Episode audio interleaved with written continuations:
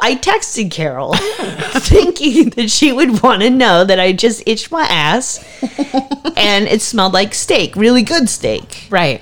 She- what was my response? Just fucking gusting. Yeah, I was horrified. Come on. I was horrified.